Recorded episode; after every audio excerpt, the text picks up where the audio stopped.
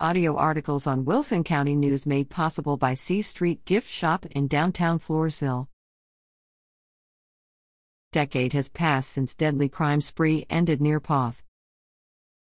Memories still remain vivid for lawmen and others who were affected 10 years ago by a tri-county crime spree that ended near Poth with the death of a beloved San Antonio police officer. The family of Officer Robert Carey Bobby Deckard Jr. gathered December 20th with the officer's friends and co-workers for a private memorial to commemorate his end of watch.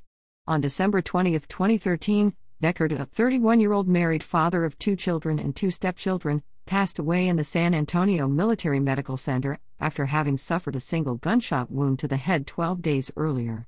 He had been involved in a high-speed vehicular pursuit of Sean Ruiz Puente and Genevieve Ramos, both of San Antonio, then 32 and 28, respectively, who had been involved in a robbery on the south side of San Antonio. As the chase went into Atascosa County on I-37, Deckard was shot through his patrol car's windshield near milepost 109, causing the officer to lose control and crash as Puente and Ramos fled into the night. Poth commends officer after gun battle, March 5, 2014. Wilson County News. An advisory went out over area police radios, informing officers of what had occurred and describing the suspect's vehicle. Upon hearing the information, Patrolman Roberto R.J. Sanchez Jr. of the Poth Police Department left the police station where he was finishing paperwork after a 12-hour shift and headed to the parking lot of Lissy and Echel Feeds at the corner of US 181 and FM 541. Then, at 3 a.m., he observed a vehicle matching the description and followed it north on US 181 as he awaited the arrival of additional officers before attempting to initiate a traffic stop. When the suspect's vehicle ran out of gas and was driven to the shoulder of the highway, Sanchez pulled over behind them and activated his vehicle's emergency lights. Shortly after, Puente and Ramos exited the vehicle and began firing at the officer. Sanchez returned fire, grazing Puente above his ear before the 2 suspects fled into the surrounding brush where they were found at approximately 8 a.m. Sanchez and then Poth Police Chief Lowell Hall gave him an official commendation in March 2014, said, "It still sticks in my mind today.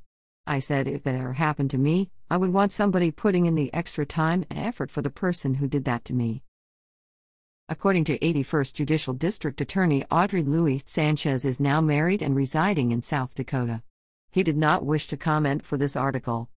Hull, now retired, still thinks often about the moment Wilson County Sheriff's Office dispatch informed him that Sanchez had been in a shootout and when he subsequently saw the officer's bullet-riddled patrol car on the side of the highway.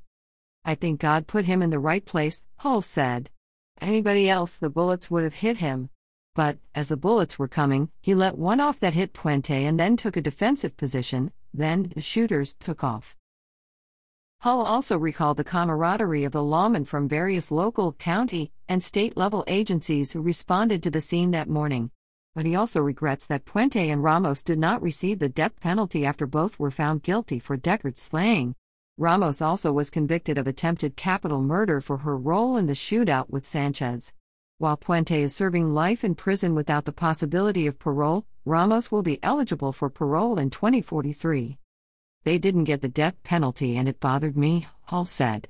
"But life goes on and we just keep doing what we can." Leaves at WCNOnline.com.